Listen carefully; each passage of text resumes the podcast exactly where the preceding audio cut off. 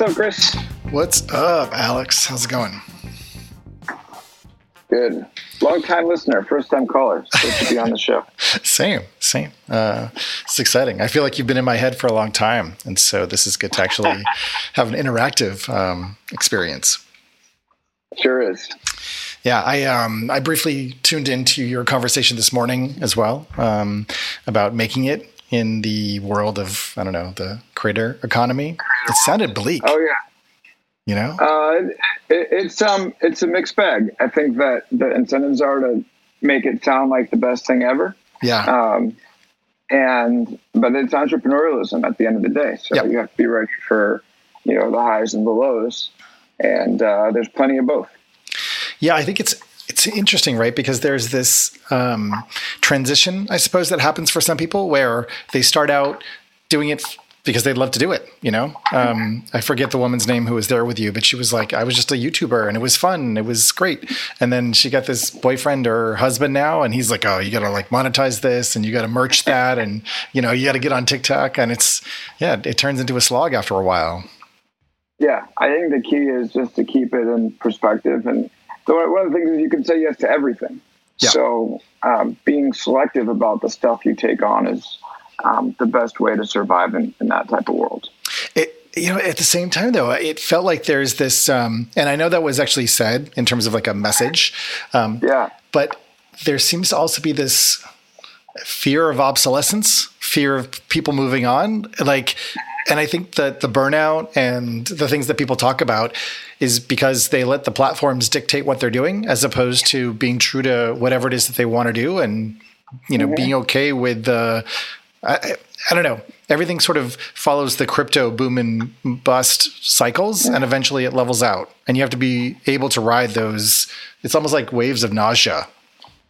Yeah, well, I think that is, that's especially true when you're subject to the algorithm. Yeah. Uh, yep. When you're trying to, you know, do all the things to get YouTube in front of, you know, the people that subscribe to you, that can be extremely exhausting.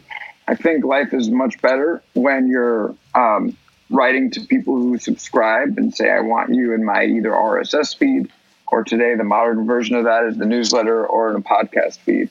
Um, so you don't have to rely as much on, let's say, a Twitter algorithm or a Facebook algorithm to uh, connect you with the people who you know raised their hand to hear from you every week or day or whatever it may be. Um, and I honestly think that like if I was, I, you know, newsletter writing and podcasting is uh, is no walk in the park. Um, but if I was crossing my fingers to like get Facebook newsfeed distribution hmm. in order to reach people and stay in business, I would probably go totally nuts. I mean, given the stuff you write about. Um, okay, we've got Brian here. Um, I want to make sure his audio is working. Brian, you here? Uh, yeah, verify that. Number one, this is the first time that I didn't get a notification. And oh. if you hadn't sent me the link, huh. I, I still don't see that this space is happening, at least on my Twitter. Um, and and um, having weird issues here. I have a fan on in the background, so let me know if you if we've got weird sound issues happening. Brian, is uh, it like hundred and something degrees out in Brooklyn today?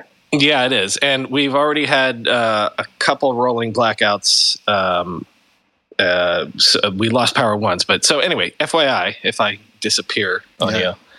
Uh, that, that's what's happened. Yeah. It, it's actually chilly here in Oakland. Um, and actually, I'm sure, Alex, I'm not sure if you're in San Francisco, but um, yeah, it's kind of foggy and. In, in San Francisco, and it's uh, it's foggy and cold as yeah. our typical summer turns out to be. everyone else is burning up, but it's. it's I, uh, I do feel for the people in New York, but also understand it could be worse. Yeah. Yeah. Well, right. We we could be in, uh, in the Pacific Northwest or yeah, Vancouver. yeah.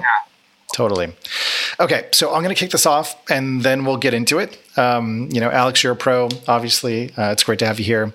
Um, for everyone tuning in now, uh, this is the Techmeme Ride Home Experience. Um, Brian and I use this opportunity to go deeper into the conversations swirling around our minds in social media and elsewhere, um, to try to understand what's happening in the tech world, to put into broader context, to bring the lens of, I guess, maybe tech history and also product and product design, and put it all together to try to figure out what's happening.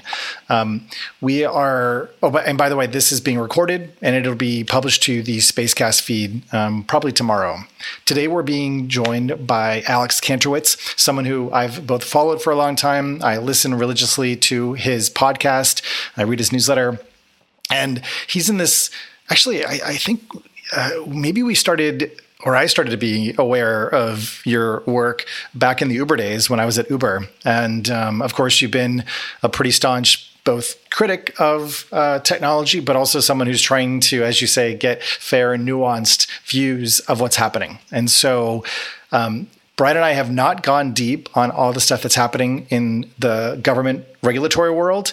And it feels like this stuff is so important and I don't know, could have a really, really big impact impact on what happens, what we're able to do in the tech world, that we needed to just sort of break these things apart and get a sense for what's happening, why the remedies that are being proposed are being proposed, which of them are reasonable and might have certain outcomes, and then to look at certain actions that have happened recently. Um, to yeah help us understand this and of course alex you've been writing about this talking about it so that's why we're super excited to have you here well and here with you guys and listen uh, not not to uh, pull the rug out from under everything. But like literally, what I need to know, Alex, is the, first of all the, the, the judge ruling this week. Um, sort of came out of left field. I feel like for most people, um, to to set the table for that, like uh, basically they dismissed the FTC's case against Facebook, which we can get into. That might not mean the end of it, but was that out of left field for folks like you that are watching this stuff closely? Uh, you know, I, I, in situations like this, I tend to end up in shocked but not surprised territory. Um, and again, I've been I've been talking about this for a while, so I think it's this really underscores the big issue here, which is that you have the FTC, which has an annual budget of 330, 350 million dollars a year, going up against a company like Facebook, which uh, makes that much money in two days. And so obviously the resources are going to weigh heavily in the favor of um, a company like Facebook to be able to fight against the FTC. And I think that's what happened here. You know, Facebook has a legal team. You know, they immediately tried to challenge the suit to, you know, throw it out. Um, they'll do whatever they can. And you're seeing this with both companies, right? I mean, even Amazon uh, is now pushing to get Lina Khan thrown off. The right, FTC, right. Which we'll talk about. Uh, but you know, it, it's the FTC uh, is up against you know the biggest companies in our economy, uh, and they're not going to see them go down without a fight. So. Um, you know, it's it's definitely. I, I, was aware that Facebook was challenging uh, the suit. Uh, you know, didn't seem this weak to me, but of course, you know, now the FTC will have to go home and revise, amend, and bring it back. Uh, so I think this is a good opportunity for the Lina Khan FTC to actually like uh, start making its mark, saying, you know, okay, Facebook, you want to play this game? We're actually come back and, uh, you know, revise the suit, file it again, and then it's game time. Um, so, you know, potentially, you know, Facebook's moves might have uh, backfired in that front. It might backfire because it could give, you know, members of Congress more ammunition to pass the five bills that are now um, for them that are meant to rein in uh, big tech. It can make Lina Khan angrier, although you know I'm not sure if uh, anything they do right now will will um, add more incentive to her to try to uh, rein them in. So, right. Let me let me let me give this to you in in two different ways, which is. Um, number one, not to not, please everyone listening, I'm not being political, but there is a, a school of thought out there that the Trump administration which originally it was uh, the suit was brought last year and maybe it was rushed. Maybe there weren't the best people the best lawyers behind it. Um, to what degree do you feel like that maybe um, they just screwed it up? They just uh, they, the, lawyers didn't get it right. They didn't draft it the right way. And and so that if they do have a do-over maybe that's all it is. This is a bump in the road, and, and they'll come back and, and redraft it, and it'll be. Let me, let me jump in here and just uh, say what the court wrote, and then we can go from there. So, what the court wrote was Good the idea. They allege, they being the FTC, has long had a monopoly in the market for what they call, quote, personal social networking services, which, you know, PSNS, I guess we need to define. And it has allegedly maintained that monopoly in violation of Section 2 of the Sherman Act through two different kinds of actions. First, by acquiring firms that it believed were well positioned to erode its dominance, most notably Instagram and WhatsApp. And second, by adopting policies preventing interoperability between Facebook and certain other apps that it saw as threats, thereby impeding their growth into viable competitors. So, one of the things that I just want to call out eh, from a legalistic framework, and I'm not a lawyer, but um, one of the things that is illegal is to maintain your monopoly position without the government granting you the, um, that monopoly status. Monopolies aren't illegal unto themselves, but it's certain um, anti competitive activities that is exactly. what the government wants to um, avoid or curtail or whatever. So in this case, essentially the the court was like, look, you didn't define what the personal social networking services space or marketplace is, and you didn't articulate how Facebook is actually a monopoly. It took it as prima facie or sort of uh, uh, common knowledge established, established yeah. that Facebook is a monopoly, and yet this whole case is whether or not, by the existing definitions of monopoly, that Facebook is in fact a monopoly and is doing things to maintain their monopoly over time. Okay. Correct. Okay. That's right. Uh, to address to to address Brian's juicy question, uh, I don't think that this was had, had, much to do with the Trump administration. Uh, the DO, the head of DOJ is politically appointed. The FTC has a has a set term, and in fact, uh, fact check me on this, but I think they actually brought this case after the election. Uh, so, mm. from my understanding, the FTC is much more insulated from political pressure uh, than the DOJ is. Like once Biden nominates Lina Khan, for instance, you know, he can't fire her. And so um, there, I, I, know that there was pressure within the federal government to get some suits going, you know, against the tech giants. Uh, but from my understanding, you know, in this case, uh, it didn't get thrown out because of, um, you know, the sloppy work that was done, you know, in a rush. And, and I do think that, um, you know, the lawyers at the FTC are diligent and really care about this case, and they will amend it. And uh, this isn't the end of the line for Facebook. Now, the bigger deal is that the judge threw out, I think there was like something like 40 plus uh, cases being brought by state attorney generals, or no, maybe one case being brought by 40 plus state yeah, attorney generals. They right. do not have the opportunity to amend. And when these cases first came out, um, that seemed like pretty important to me because Facebook could settle with the FTC like it's done time and again for very little penalty.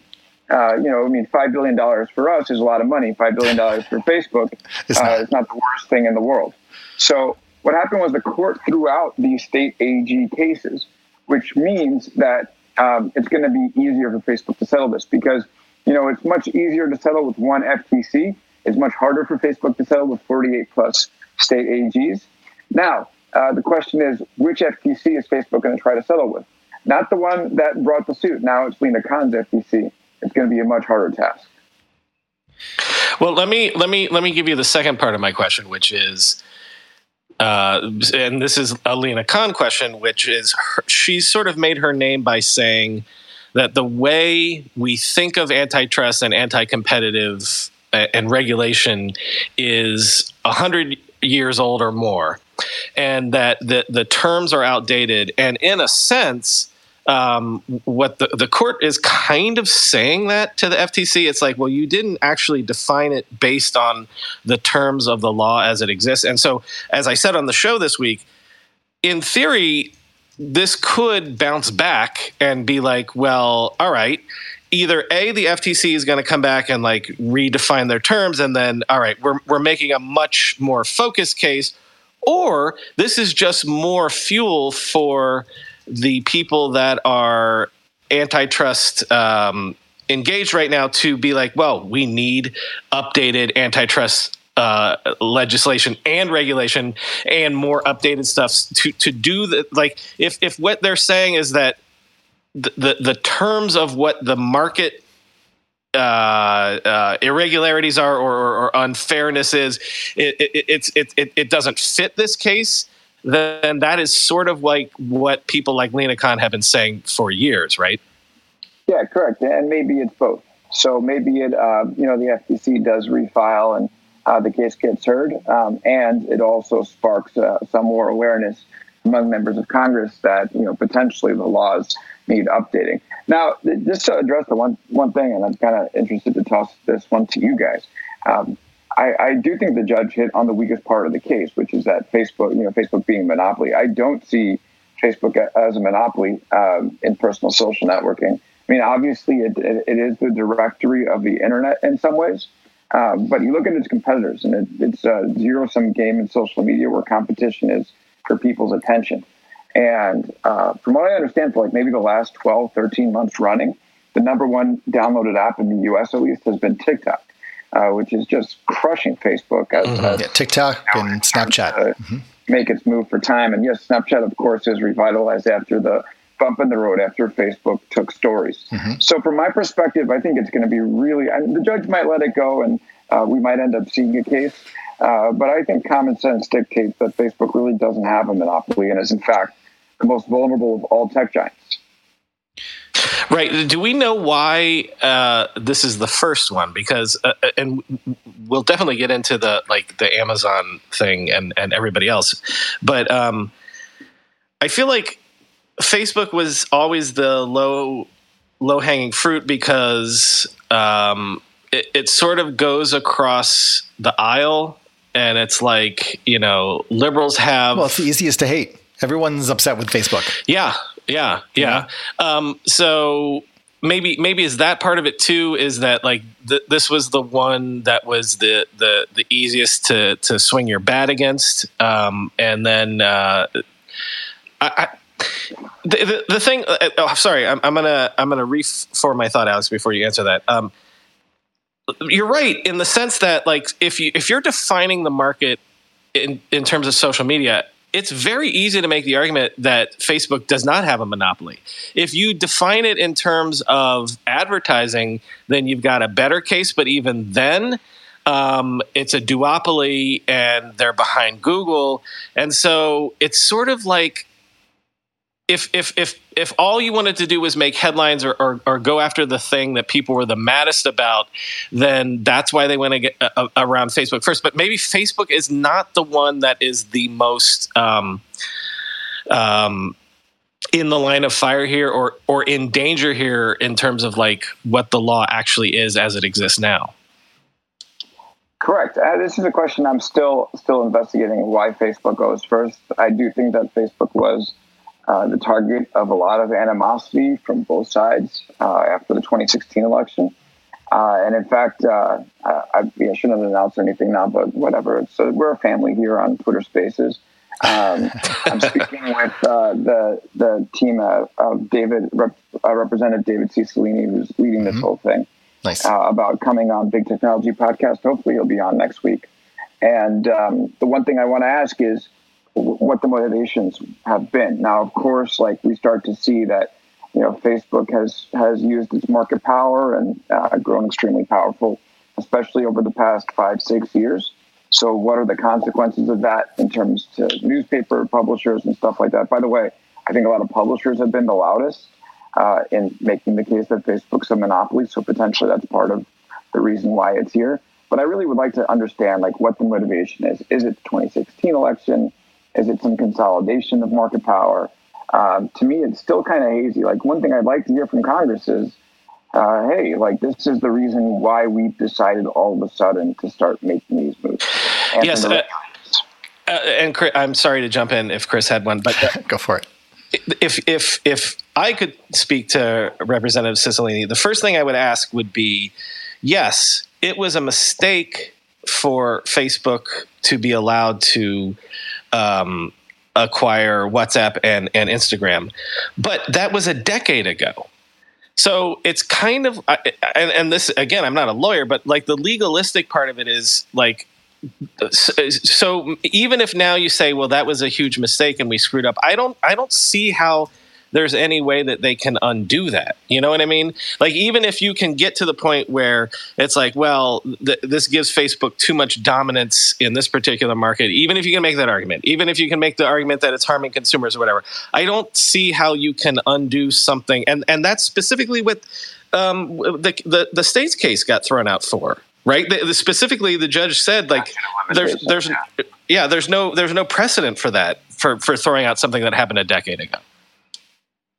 So I will say that I think the WhatsApp acquisition should have had more scrutiny. I don't really see how you can make the case that Instagram shouldn't have gone through. Um, but yeah, I think one of the interesting things that we're going to watch as this case goes on is that you know there's a chance that Facebook is going to be made substantially weaker as the FTC not because of the FTC action, but as the FTC takes this action, you know, through the courts or as uh, Congress passes How? these laws. What do you mean by well, weaker? I, I just think I happen to think that um, that the TikTok threat is massive, the Snapchat threat is massive. Um, I mean, look at Instagram right now. The, the company is, seems to be telegraphing the fact that it's going to change its entire product in order to compete with TikTok, which is not something you do when when you. I mean, I don't know. There's it's one thing to add story, it's, uh, stories. It's another thing to completely change your feed uh, in order to head off competition. And so I, I don't know. I mean, Facebook is obviously going to remain powerful, but is it going to be the overwhelming, powerful presence that it felt like it was in like 2015, 2016? That's really tough for me to see right now, given the competitive landscape. Yeah, I mean, I want to step back a little bit from this because, like we've been talking about for a long time, one, the government is very slow to act and to make changes. We're seeing that right now. And what they're fighting against are things that happened 10 years ago. So the, by the time that any of this actually gets adjudicated and put through the courts, it feels like, uh, to your point, Alex, like either Facebook is going to be largely a different business, in which case regulating it according to what would have made sense eight or 10 years ago doesn't make sense. And the competitive marketplace feels quite vibrant. Like just because the old people are not like using new apps doesn't mean there isn't competition out there. Like to try to assert that Facebook Facebook is a monopoly in the conventional sense, like back in the day when you could only actually choose from one provider. That just isn't true. You can go to the App Store, you can go to the top 10 list of social media apps and download all of them and sign up for all of them. The problem, it turns out, comes back to human behavior, human attention, human effort. Trying to move your social network from one to another is a problem, but that's not really a product problem. I mean, it is in a way, but it's a problem of behavior. It's a problem of convincing your friends that something else is better and they should leave Facebook behind. So I don't know what type of remedy could actually be introduced in a timely fashion that is going to oxygenate the market more than competition you know from better better product now maybe that's naive and maybe it's because i'm a product guy and i just think that like better product tends to win um, but i think what you're saying is super spot on because facebook and Google, frankly, and all the big companies don't really move unless they see a loss in concentration of their customers. I mean, I worked on Google Plus. I was there when Google became aware that Facebook was going to eat its advertising lunch, and that motivated the company to move and spend a lot of money in a very short period of time. And that type of competition and the way that these companies compete it like cl- clarifies their mind and they focus. And to see Facebook moving in this way feels like the way that Google moved when it recognized the Facebook threat. So the fact that that cycle is repeating now, and there's a different inc- uh, Facebook, I guess, is the incumbent, and now they're being disrupted by an algorithmic feed. The real problem that Facebook has on Instagram, which is, I think, their most leading edge sort of uh, defender of culture, perhaps, and owning the future of culture is the behavior. The behavior on TikTok is different.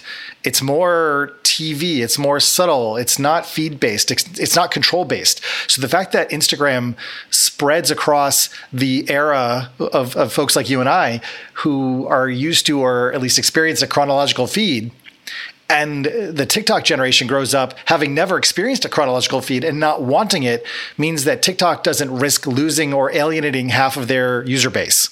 And that I think is existential in a way for Facebook. Not only that, not, not only is it sorted, you know, out of chronological order, but oftentimes uh, the people that you see are people you never follow. And yeah, and following doesn't even really matter. People get millions of followers, and it doesn't make a difference. Exactly. Yeah. So it's a big challenge for Facebook. Obviously, I think what you said earlier is spot on. You don't change the whole product unless you see that you're losing users, and I think that's what Instagram is doing now. And remember, uh, Instagram became the crown jewel after Facebook couldn't hold the fort. So if Instagram goes, you know, what's yeah. left of Facebook? Totally. Uh, uh, let me ask you uh, to, to pull it out from just Facebook. Um, should we read anything into the larger uh, Washington wants to go after big tech in general, or is this, as we've been saying, like maybe a Facebook specific thing? So, i.e., to get into like uh, Amazon or Google or, or or Apple or whomever, any other suits that are coming down the road, should we should we just assume that no? This might be a, speed bump right now, but the the momentum is still in Washington to do something against big tech. I definitely think there's still momentum to do something. And, uh, you know, I, again, like one of the big issues here is that the U.S. intentionally uh, basically kneecapped its regulators over time, felt they were too ambitious, and, you know, said, okay, yes, get out of the are, way. Are there well, examples of that? Just, Alex, like historically, well, what was it that they were regulating that was overzealous and that they needed to be kneecapped? Or is that just what business tends to prefer? Is like, get your hands I off think, us? Yeah, there was a period of so so there was a period of time in the U.S. where we went full on businesses are key to growth. You know, took down the tax rate and started to pull back the funding of of these regulators. Um, so uh, I think that there was just a general preference for a much easier regulatory environment, and that's why you see FTC and DOJ antitrust funding actually start to go down, um, which is strange because usually in Washington you know, agency funding just goes up. Yeah. So I think that we'll see. Um, number one, like the bill with the so of the six bills that Congress introduced, the one with the with the chance to get uh, passed, or the best chance to get passed, is uh, one that will increase funding to the FTC and uh, DOJ right. antitrust department by tens of millions of dollars, which I think is needed. Uh, because you know if, if these these, uh, these agencies can't even act as a check on um, on tech giant power, uh, then you'll start to see some of the, uh, you know, basically reckless anti-competitive business practices that we're seeing now. Obviously, you want to do this stuff to, and not, uh, you know, destroy these engines of the economy. You want to keep the good that they're doing and try to mitigate the bad, but it's a very, very difficult uh, thing to do. So I do think that there's still hunger in Washington to do it, um, more than I even expected. Uh, they certainly didn't seem smart about what they were doing when Mark Zuckerberg came in for the hearing and they thought uh, they asked him how, how do you make money? Email on WhatsApp. yeah, how do you make money? How can I send an email on my WhatsApp? Um, but they changed. They changed. They did. Uh, they did. They've been extremely impressive. Of course, Lina Khan was a big part of that. She worked with um, uh, CeCe uh, antitrust subcommittee uh, to help produce their report. So now, now she's you know in charge of the regulator they're about to fund. Uh, and then I remember, they, I remember even doing a, a, segment where I, I literally pointed out that she was sitting behind Cicilline, mm-hmm. and like being like that that that's meaningful. that this is this is the person sitting behind, uh, and now she's in charge of the FTC. Exactly. So, yeah, I, I would say that there's there's hunger, and just so the big question is, so the regulators are going to get funded. They have the you know person who's most against big tech. Uh, running the FTC, and the big question is whether any of the subsequent five bills are going to get passed, especially Cicilline's bill, uh, which looks at anti-competitive practices, um, particularly when it comes to self-dealing. So, for instance, Amazon prohibiting Amazon from taking data from a merchant that sells on it and then using that data in order to enhance its own offering. Uh, All right, which they're starting to look at. So that is that is maybe in my opinion, again, not a lawyer, but like this is what it's all going to hinge on if this goes forward is this idea it's all going to come down to the self-dealing because all of these big tech companies essentially have platform business plans, right? So that it's it's it's uh, you know, I would argue that it's it's the software eating the world sort of reality where once you get big enough, once you are a, a tech company that can uh, put a computer in everyone's pocket. You you have software that like everyone has to use every single day. You have services that people have to use every single day. There's essentially no market that you can't go into, right? And so the question is going to become again. I would ask Cicilline, like, is that what you're trying to define? Are you trying to define? A situation where it, it, when, when GM when when uh, in the in the 20th century when the the phrase was what's good for GM is good for America. GM didn't also try to get into selling dishwashers or or laundry detergent or clothes or like they stayed in their lane. Is is that what the regulators want? And if so, like okay, you can be Apple and you can only do certain things and you can be Google and you can only do certain things. Is that not realistic for the 21st century where if software is eating the world that's kind of hamstringing competition in and of itself. That's why i, I think that's why this stuff is so tough. Because you know you write the wrong rule and all of a sudden you've started to kneecap your your economy. So um, I, I think that that is the question brian. It's where does this end? And what are the you know obviously you have a problem. You write the bills to address the problem what are the second order effects to that? And I, I wrote about that a little bit, you know, especially in regard to this bill that would prevent, essentially prevent big tech from making acquisitions, full stop. Uh, which just seems to me to be, uh, you know, a needlessly aggressive uh, bill that could really constrain, um, you know, startups' ability to exit, which would, you know, potentially change the incentive of whether you wanted to start a new company or not. So uh, that's the cool part about democracy, though, is that we get you know, in a number of months, maybe years, to look into these and start assessing the um, all different sides. And of course, you know, the tech companies, you know, should make their case. You know, better off that they make it, you know, themselves versus these, you know, vague you know anomalous third parties that they pay to do it for them, do it for them, like the Chamber of Progress. Uh, which what does that mean? Um, but yeah, I think that this is going to be a key part of the debate. Angie's list is now Angi, and we've heard a lot of theories about why. I thought it was an eco move. Fewer words, less paper. No, it was so you could say it faster. No, it's to be more iconic. Must be a tech thing. But those aren't quite right. It's because now you can compare upfront prices, book a service instantly, and even get your project handled from start to finish. Sounds easy. It is, and it makes us so much more than just a list. Get started at Angi.com. That's A N G I, or download the app today. Okay, it's time to commit. 2024 is the year for prioritizing yourself. Begin your new smile journey with Byte, and you could start seeing results in just two to three weeks. Just order your at home impression kit today for only $14.95 at Byte.com. Byte Clear aligners are doctor directed and delivered to your door. Treatment costs thousands less than braces. Plus, they offer financing options, accept eligible insurance, and you can pay with your HSA FSA.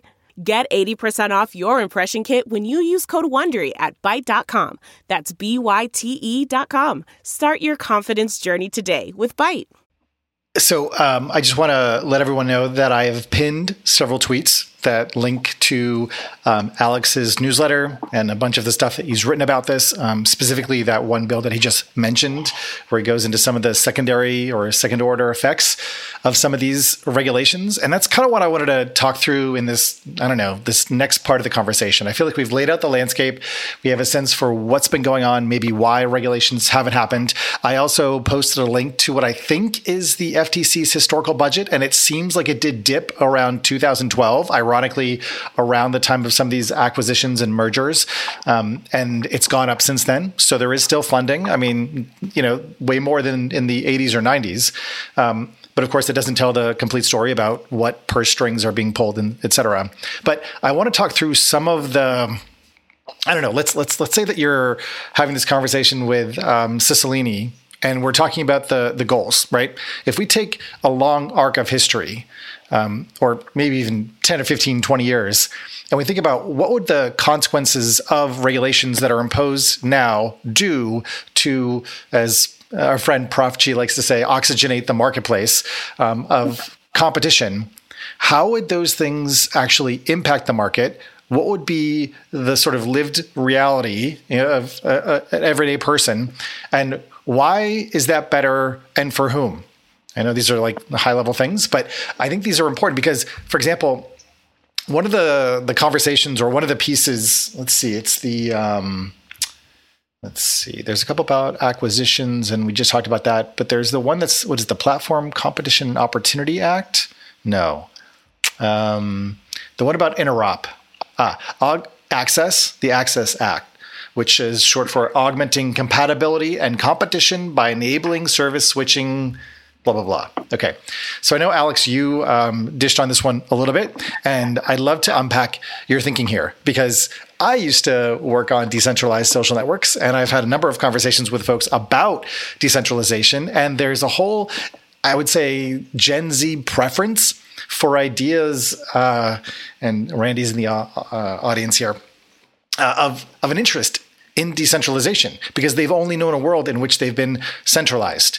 So I just, when I think about the interop question, it feels like it one doesn't go far enough. Two there's a set of assumptions just like the ftc uh, made about facebook being a monopoly that decentralization isn't actually sufficient.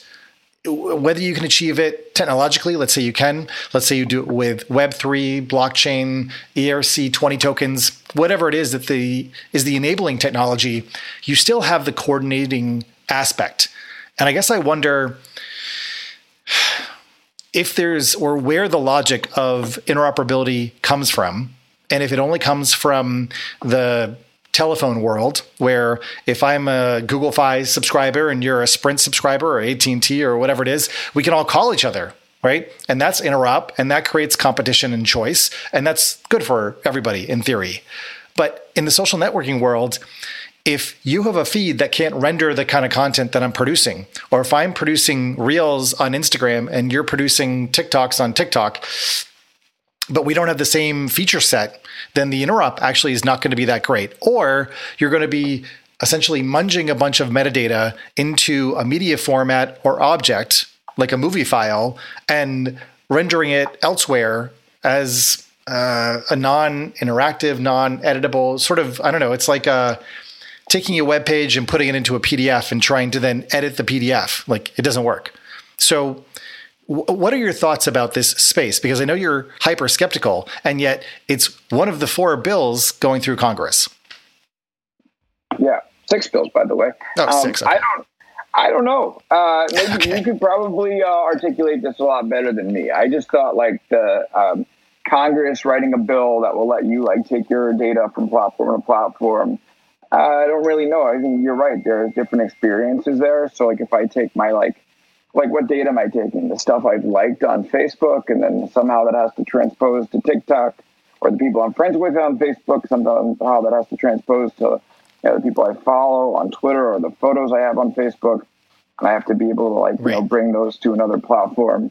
Uh, I've yet to hear someone fully articulate, you know, why this is going to be something that's useful, you know, first and foremost to people.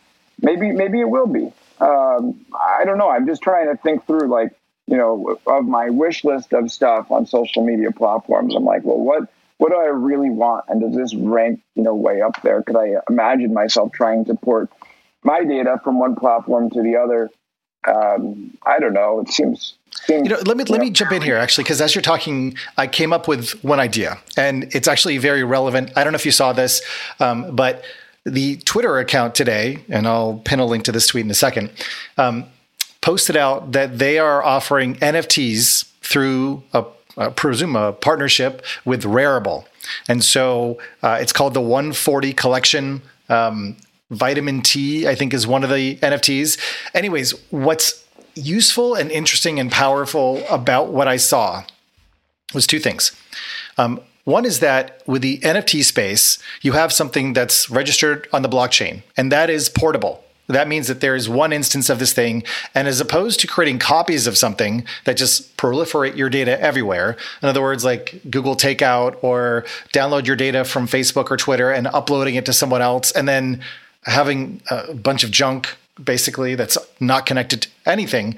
In the NFT space, you have a reference to uh, a single object And especially if you host it on something called IPFS, which is the interplanetary file system. So essentially, there are lots of copies out there or whatever, and you're linking to, I guess, the signature of the thing.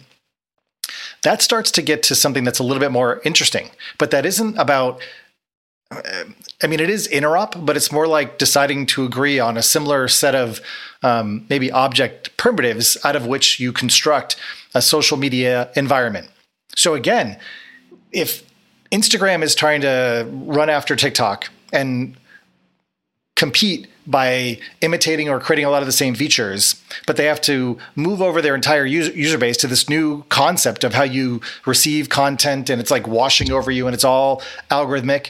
It may be the case that interop doesn't actually make sense for the next generation. Right. It's not even the same graph. Like Exactly. what TikTok does Right. TikTok does is not the same thing as what Facebook or Instagram does. So the Web three or the interop or whatever it is that this bill is trying to presuppose almost needs like a hard reset of the whole social space in order to function with the logic and the gravity of a decentralized social media and the social web because privacy has to be completely rethought access has to be rethought permissions have to be rethought the set of expectations and norms that you get by being inside of one closed container don't apply to decentralized platforms unless there's policy and enforcement at a different layer of the stack.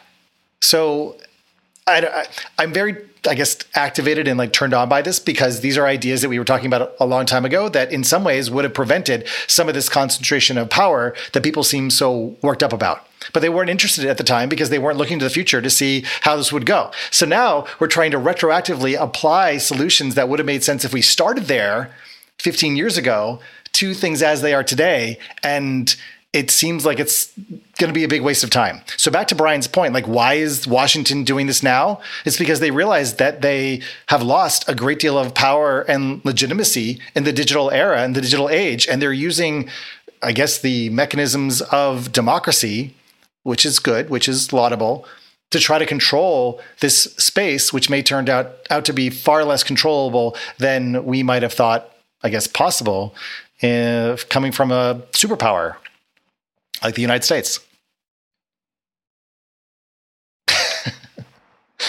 I still Um. I- Sounds right to me. I- I- listen, I, I've made the point before that in the end, a lot of this comes down to power is always jealous, and it, not to be too um, cynical about it, but like, yeah, if if if an industry gets too powerful in any country, in any era, in any realm, um, the the political power gets jealous about that, and and they want to rein it in. Um, so you know, That in the end, never happen in China. right. That- he's he's Yeah, he's making right. a joke. He's making a joke because Well, that's eh, literally well, happening let- right let's now. unpack that, right? Because in China, you have the most successful entrepreneur ever there um, in this quasi uh, capitalist communist all of them now, though, Chris, opportunist. because okay, all of them.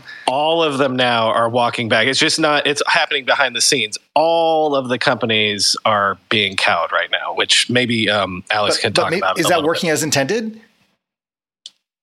It- uh, it- it's working as intended for the Chinese Communist Party. Okay, keep going. Um, no, okay.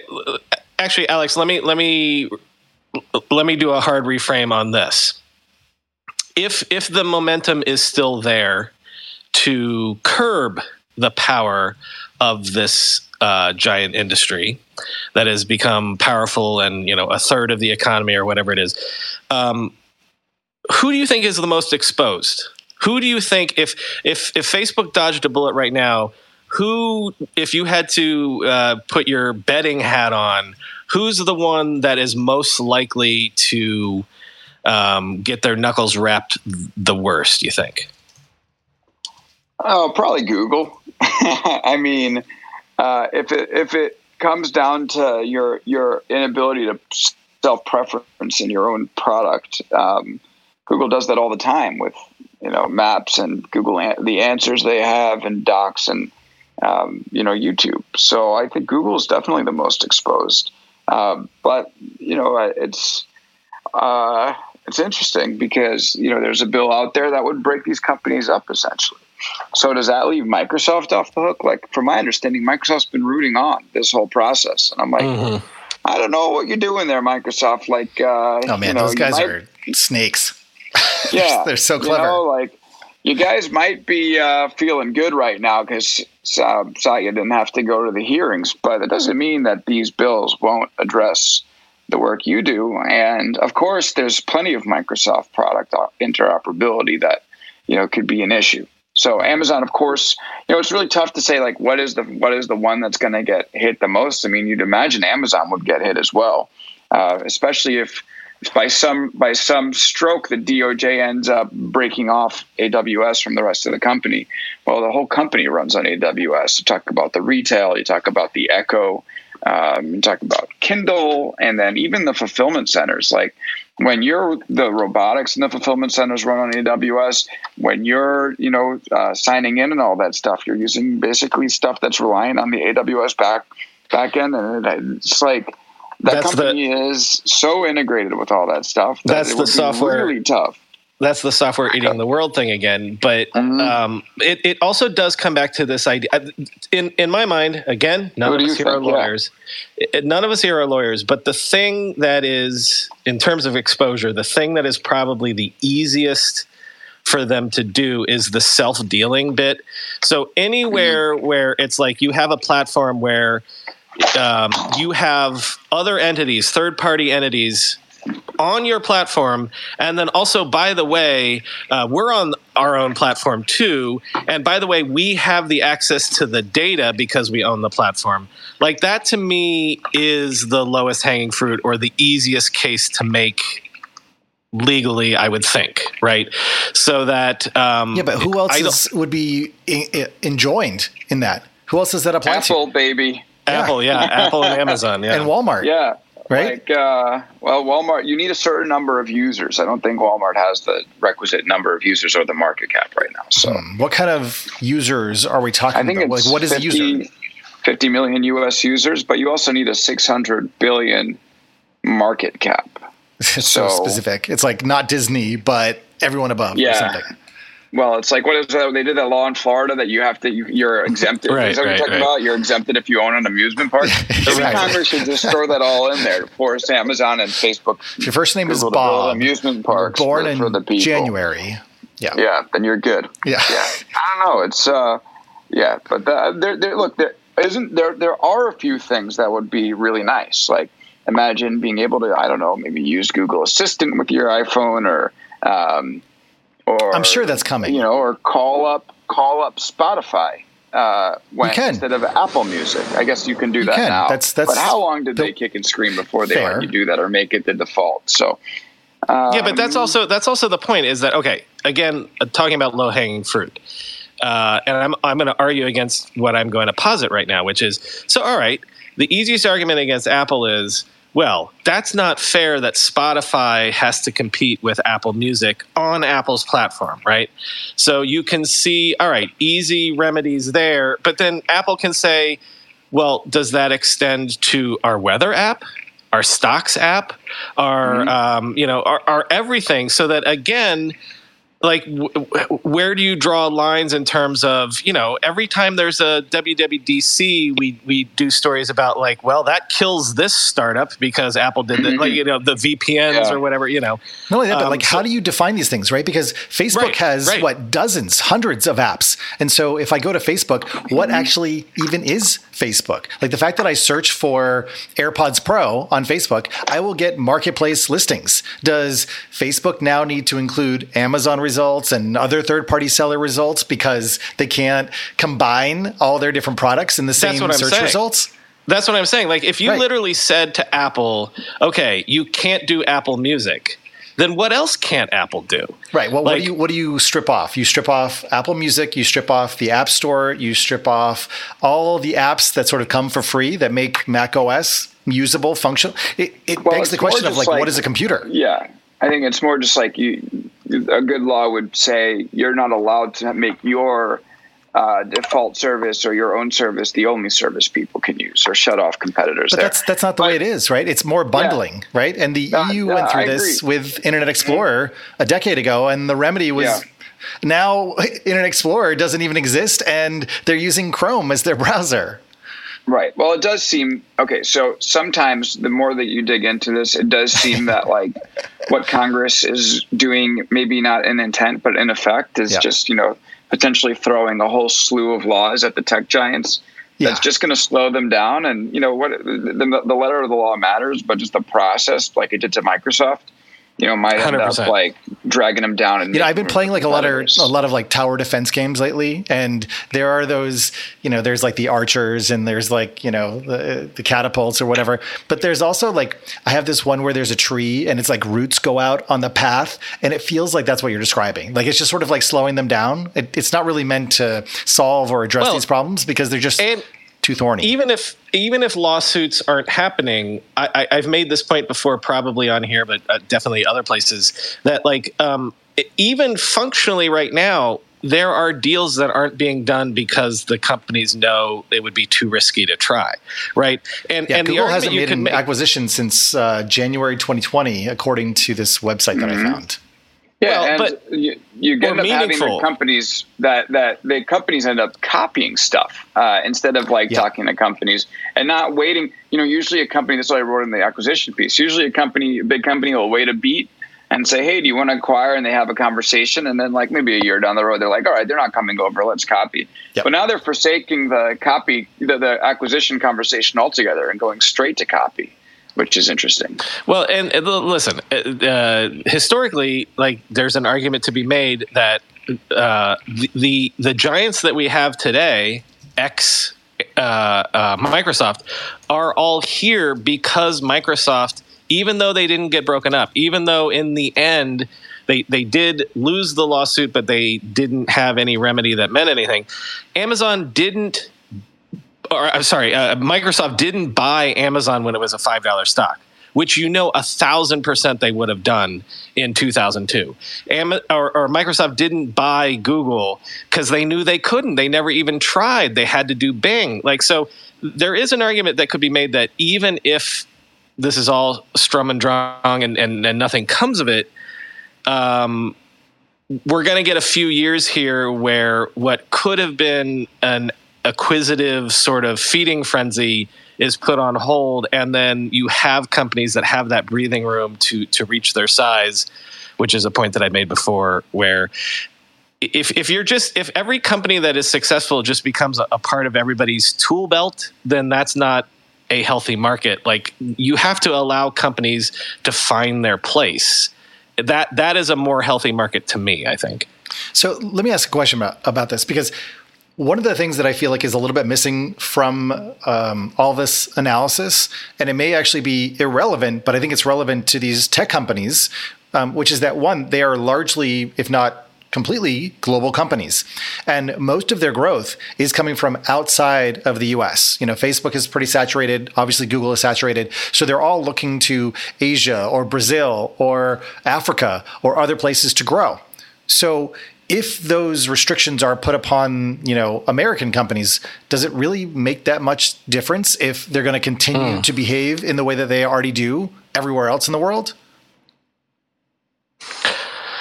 Uh, I mean, looking for growth. Uh, obviously, you know, if if if Amazon, uh, you know, buys some e-commerce player in India, Which I feel like they've been doing like daily. a hundred percent.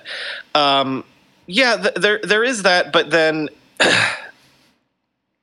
yeah, I don't know. The, the the question more to me is, um, to what degree, and maybe Alex, you have a thought on this. Um, is it that is it that everywhere in the Western world, um, it is that sense that um, governments feel like power has has been taken away from them, and like certain people on on Twitter have been making the case that like you're you're missing the forest for the trees here. Like we're in a competition with China and other places like India or whatever, and and like it is a global market. So where are we going to kneecap our most successful companies here in the West uh, with some sort of myopic sort of thing where uh, it, it the, it's it's not a fair competitive environment here in the West, but you're missing that it is a global environment, as Chris is saying. And um, so maybe you should, as a, as opposed to kneecapping your successful companies, you should be um, promoting their growth as is happening if you're a Chinese company, except for the fact that we just were saying that they're kind of kneecapping. So I don't know. I, I argued myself into a. well, one one question though, and maybe a better way to structure this would be if you want the best possible, strongest, most responsive American companies to thrive, let's say, um, what rules would need to be in place, right? Like if you think about, and I think about this a lot with just the analogy of sports, you know, whether it's soccer or football or baseball, you have a set of very clear rules and you have a bunch of different teams and they all optimize for those rules. Some, mm-hmm, you know, cheat mm-hmm. from time to time, but essentially you have fitness for purpose. So, are there a set of you're you're saying handicapping but I'm wondering if it's more like, you know, if we put bricks on someone's shoulder, does that make them super macho? Do they, you know, train in like the Alps in like low oxygen environments so that when it comes to competing on the global stage, they're actually far more uh, responsive and nimble and you know they move as opposed to becoming encumbered and slow and bureaucratic and sclerotic as many big companies do um, and that that would be like the goal that you'd want to sort of strive for and that that's sort of like the purpose of competition if things get too big and they suck all the oxygen out of the room, then that means that it is less possible for those smaller upstarts that might be more fit for the current moment to actually thrive and survive. So I guess I'm just trying to think about like what is the shape of competition that is sustainable long term in the digital marketplace? And are we almost being too narrow in circumscribing these set of rules to American companies. You know, like there's this recent tax change where, um, because of all the ways in which largely big tech companies, but also other rich companies move their tax liabilities around. So they basically end up paying no taxes, right? Very clever. But if you look at the market as the globe, as the entire planet, then you can start to coordinate amongst all the players so that more people are playing on more equal footing. And then we're all playing the same game, as opposed to, as we say, like self dealing or prioritizing or privilege one, privileging oneself um, by being able to make choices or fix the rules such that you don't have to play the same game that everyone else does. CarMax is putting peace of mind back in car shopping by putting you in the driver's seat to find a ride that's right for you. Because at CarMax, we believe you shouldn't just settle for a car, you should love your car. That's why every car we sell is CarMax certified quality so you can be sure with upfront pricing that's the same for every customer. So don't settle. Find love at first drive and start shopping now at CarMax.com. CarMax, the way car buying should be. the comfort of your favorite seat is now your comfy car selling command center thanks to Carvana. It doesn't get any better than this. Your favorite seat's the best spot in the house. Make it even better by entering your license plate or VIN and getting a real offer in minutes. There really is no place like home. And speaking of home, Carvana will pick up your car from yours after you finalize your offer. Visit Carvana.com or download the app and sell your car from your comfy place.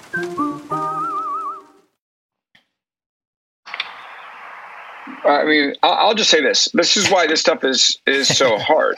yeah. Is it's because you have to make you know these companies are the engine of the economy. They're also anti-competitive in some ways. Yeah. So you have to make rules that's going. Are they anti-competitive or self-preserving? And is there a difference? Well, uh, you know, there's there's self-preserving, but there's also like when you end up starting to take data from the vendors that are serving. Yeah that, that are working on you, yes, you become anti-competitive. Yeah. yeah. Um, so you know, so so can you start to address some of the anti-competitive stuff while uh, preserving that engine of the economy? That's that's the real question here. And if you misfire, you're you you are going to be in bad shape because you're right. Like the you know, the, this whole like, you know, the tech giants have this whole defense of Facebook, especially. You know, you better like us because imagine if China were in our place, and it's yep. a bit contrived, but also it's true to some extent. uh, so it's something that they have to pay attention to. Uh, Al- Al- uh, Alex, uh, one more for me, and then um, we we can let you go here soon. But um, I, I did a, a, segment last week, uh, hat tip to Casey Newton for this.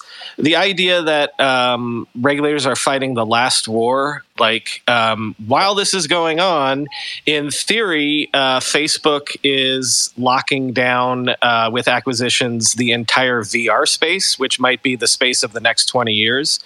Um, what are your thoughts on that in terms of um, while we're undoing things that maybe happened 10 years ago, no one's actually paying attention to what's happening now? Yeah, it's a good point. Um, you know, Facebook didn't make that acquisition of Oculus, but um, I don't know. First of all, I'm not. I'm. I, I'm, I'm sure I'm going to regret saying this in a couple years, but I'm really not sold on VR. Um, you know, it just doesn't. At least within our lifetimes, it doesn't seem like it's going to end up, uh, you know, taking off in the way that a lot of people hope. And uh, okay, you know, there there could be people who say that I'm wrong here, but um, you know, during this whole pandemic, when everybody was stuck at home, I didn't have a lot of my friends, you know, getting Oculus goggles and hanging out with each other. And Facebook's little. You know, so Alex, I want to. I'm going to push you on this one uh, because I heard your. I interview. knew this was coming. Okay, here we go. no, well, actually, this might go in a different yeah. direction than you think.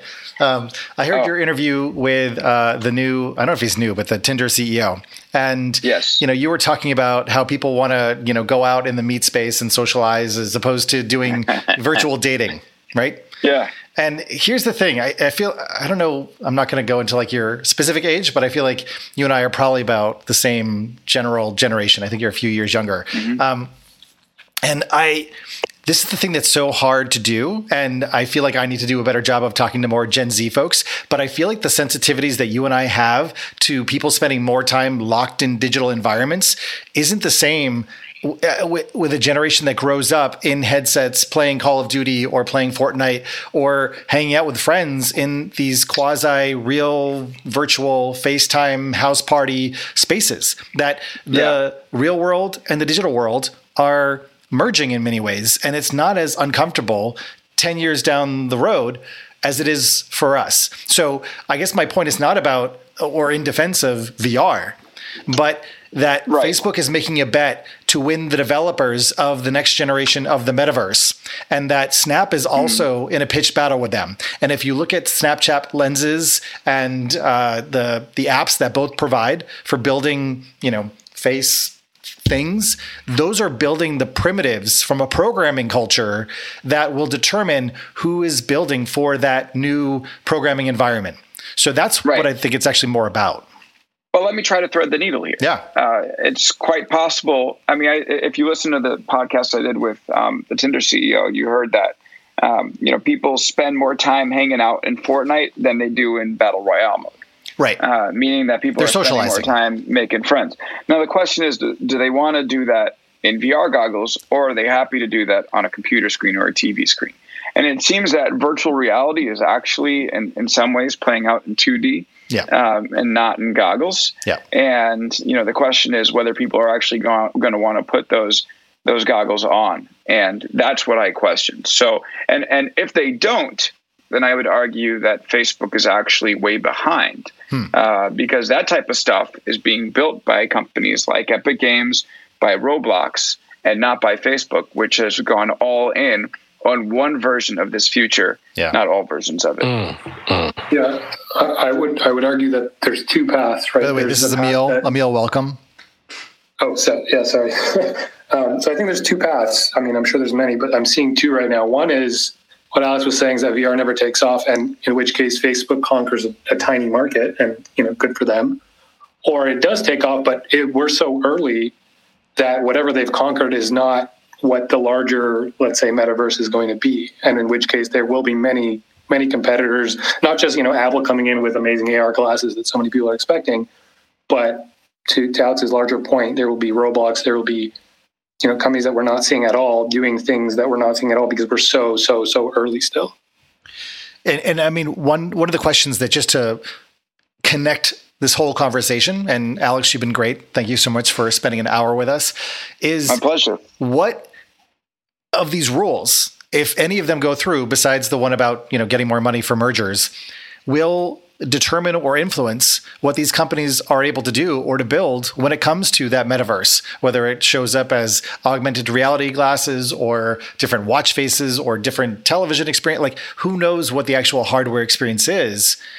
In what ways does this help to shape the metaverse future that is actually more inclusive and more competitive than the one that we're in right now? And I feel like that's not actually even part of the conversation. It's more retroactive or retrospective in saying, oh, we don't like how much power Facebook has over the elections and over advertising and it's cost too much money. And that's that's fine. But I think it's more important to think about where this is going because these companies are so far ahead of where the regulations are that by the time they get written and put into code, like legal code, they're going to be irrelevant and they won't even make sense. Well, that's why I think Brian's earlier point about the low hanging fruit is around platforms makes sense because if you argue that, you know, if you write a law that's very targeted on you can't abuse your own platform in order to destroy the competition, that will apply to, you know, let's say Oculus, but the larger metaverse as well. Right. I, I just say that I think it's it could get it could get weird. Um, you know, like it's going to get weird. When no Senator what. John Sherman wrote the Sherman Antitrust Act in 1890, he didn't expect that it was going to be applied to personal social networking, but here we are. And so. Yeah. You know, right, what's a hundred years down the road when almost, yeah. you know, there's going to be more companies that are going to meet these specifications that Congress are laying out in their legislation. Uh, how do how do those laws end up getting used? And um, you know, I think it will probably be as unexpected and as strange as uh, the applications that we're seeing today. Let me let me ask it's you. It's possible that nothing will happen, and we'll actually be better off for it, even though we'll complain that nothing happened after all the show. uh, well, on that point, Alex, I want to ask you one more question. You're free to stick around if you like. I was going to open it up to a few comments, but um, given you know you've been covering this stuff for a long time, you've written books about it. You're obviously talking to a lot of people about this, including Cicilline himself. So, mm-hmm. what do you? What is your preference, if you have one? Do you? Is there something you think that should happen? You've been covering these companies for a long time. You've been writing about some of the abuses of power. Do you think that these things are headed in the right direction ultimately? Um, or is there something else that we should be focused on? I personally think that the set of legislation that Congress drafted or introduced is a little too aggressive. Um, some of the bills I like. I like the idea of funding the regulators. I mean, let them do their job.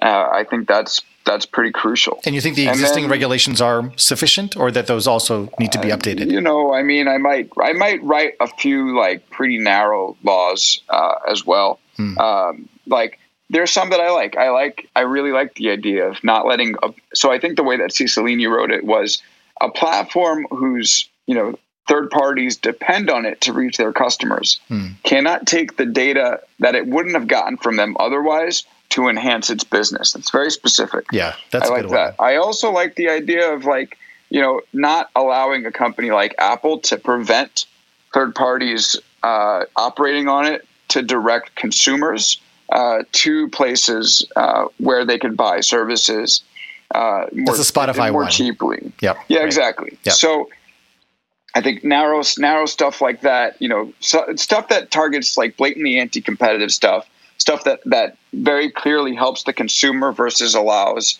feeble competitors to get a leg up uh, is is to me the right way to go let, about things. Let me um, um, unpack that one because I did have mm-hmm. one thought about this, and I know I keep going, but yeah. Like, um, Oh, let's keep going. Okay, great.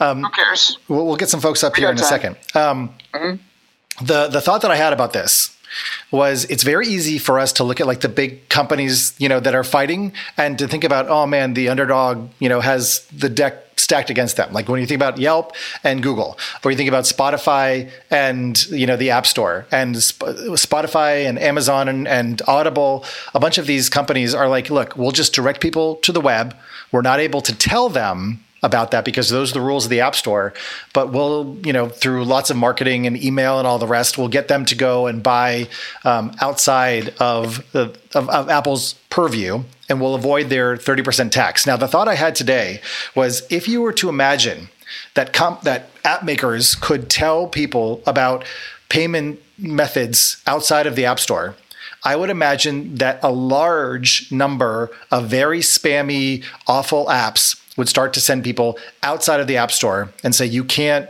you know, use Apple Pay. You have to go elsewhere. and that that could actually introduce a whole ton of fraud and other types of insecurity and horrible user experiences. And I know this is Apple's argument, but I think it's worth uh, thinking about that if I want to get a refund or I want to cancel a subscription, right? It's very easy to do in Apple's App Store today. Like they are very much on the customer's side. Um, but if companies are like, you know, you think Spotify is ethical, it also opens up the possibility that unethical companies and organizations all around the world would take advantage of that new sort of side door um, entrance and make things a lot worse for people who are Apple customers. Do you think that that is a, a reasonable concern, or do you think that that's just something we have to accept in the trade off for providing more choice um, and access? Well, I, I, guess I wonder what's the that we have a control already with the Google App Store. And I don't think it's rife with fraud. Like there's ways to end up banning developers who break rules, mm. um, you know, or who, who do defraud people. So mm. if you yeah, I, I, don't know. What's the story with Google? Do you guys have, have a sense of that? I mean, it just seems like there's so much fraud in all of Google stores. And in recent years, they've started to crack down, but Google mostly doesn't care. And it is very much like caveat emptor and you're on your own. Um, but, you know, Android has been, mm-hmm. I mean, the top apps in the Android App Store for years was um, antivirus. So that should tell you oh, something. Okay, that does. Yeah there's there there is some weird fraud stuff uh, in the in the Apple App Store too, especially. I mean, there is, uh, but I'm just saying when you open these yeah. things up, right? Because there's mm-hmm. like a a, a, noble cause like Spotify, right? Like Spotify, you should be able to go to the web and you know sign mm-hmm. up. It also opens you up to Spotify X or Spotify Y, which are nefarious or trademark violators, and then the App Store has to crack down in different ways. Which may be fine. Maybe that's it. Maybe they put a whole I mean, it's interesting that this last WWDC, Apple made it possible for you to literally build an app on your iPad and publish it to the App Store. And you have all the features and benefits that keep people safe and secure. Now imagine that you instead make it easier for people to, you know, do payments outside of the App Store. And that I just there's so much motivation for people to avoid that 30% that I, I know for sure they would. And it would generally erode probably the quality of stuff that's in the App Store. And that might result in Apple responding by becoming more draconian in the steps you have to take to get an app into the App Store. So, you know? Yeah, that's a good point. That's a good point. All right, I so the level of, of fraud actually in both app stores is actually really close. Apple just wants to make it seem like there's a world of difference, but there really isn't. And this is coming from an Android user, so I'm, I'm biased the other Are way. Are you saying that from a payments perspective, though? Well, I mean, wasn't there the case that of uh, you know a bunch? I think there was like a uh, crypto app where someone just stole a bunch of crypto, and, and that yep. was on Apple's App Store. So the payment argument is just it's just Apple's argument. I mean, I think the crypto thing is a little bit uh, like that's harder. That's a little more obscure. Um, absolutely. I'm not saying that there is not spam, fraud, all sorts of stuff in Apple's App Store. I'm saying that the use of Apple Pay seems to reduce fraud considerably. And if I can tell my app downloaders to not use Apple Pay and to exit and go into a web browser and to put in their credit card into some random ass website, um, you know, then I could probably get away with a bunch of stuff. I just don't buy the argument that there is less or significantly less. I'm sure there's less, but I don't buy the argument that there's significantly less fraud because of Apple Pay. Hmm.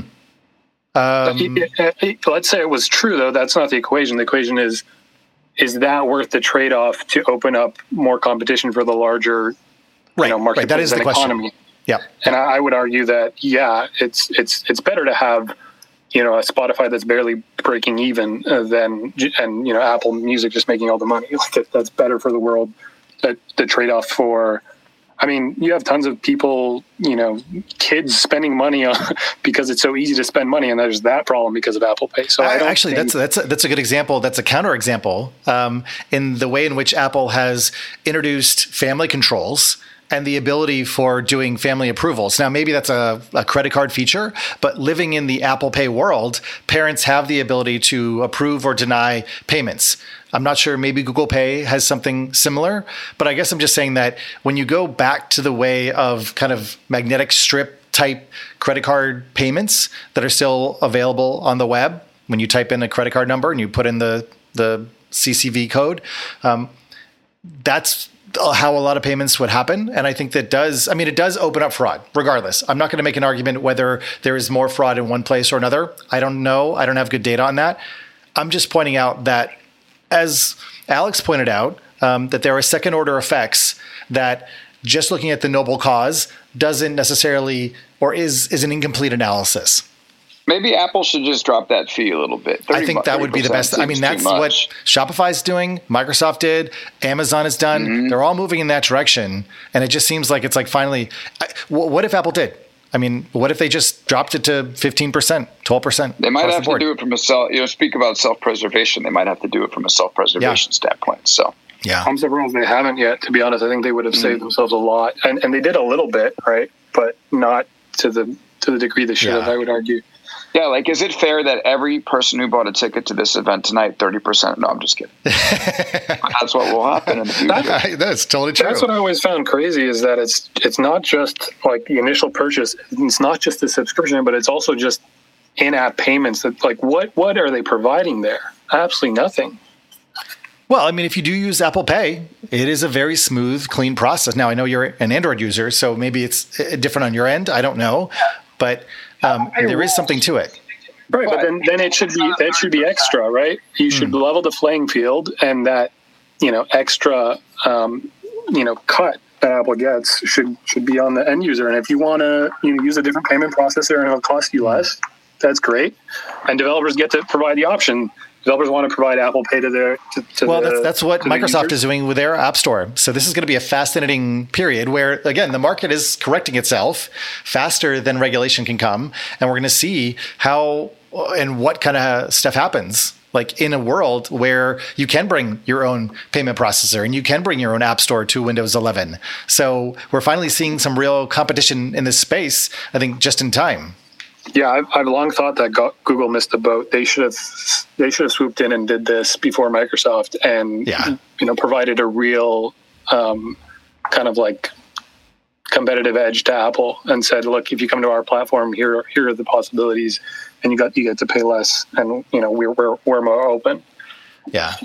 Okay. Folks, it's been a pleasure. I got to drop off. But totally. I, I was just going to wrap this up, Alex. Um, thanks so much for being here. Yeah. Alex, uh, uh, do you have anything? I mean, I know you do. Alex, why don't you give your spiel? Where can people find you? What should they subscribe to? Tell us more, and then feel free. Thank you. Yeah, uh, you can subscribe to Big Technology. It's a newsletter on Substack. If you just type in Big Technology, maybe Big Technology Substack, or just go to my bio. You can find it. and then Big Technology Podcast is the podcast and your podcast app of choice. Amazing. Well, thank you so much for joining us here. This was really great. Um, really appreciate you taking the time. And um, we will be publishing this to Spacecast uh, tomorrow, probably. Awesome. Thanks, guys. Let's do it again soon. All right. Sounds good. Thanks, Alex. Okay. Bye. Uh, Brian, you still here? Brian fell asleep. Okay. well, guys, um, with that, I am going to uh, wrap this up. Um, thank you guys so much for listening. Um, if you want to like drop me a note, send me a DM at me. That's cool. You know where to find me. Um, we will be back here probably next week talking more about this stuff. Thanks so much for listening. This one was a deep dive into policy and government stuff, which is a little bit rare, but nonetheless, appreciate your attention. And uh, I'll talk to you next week. Thanks.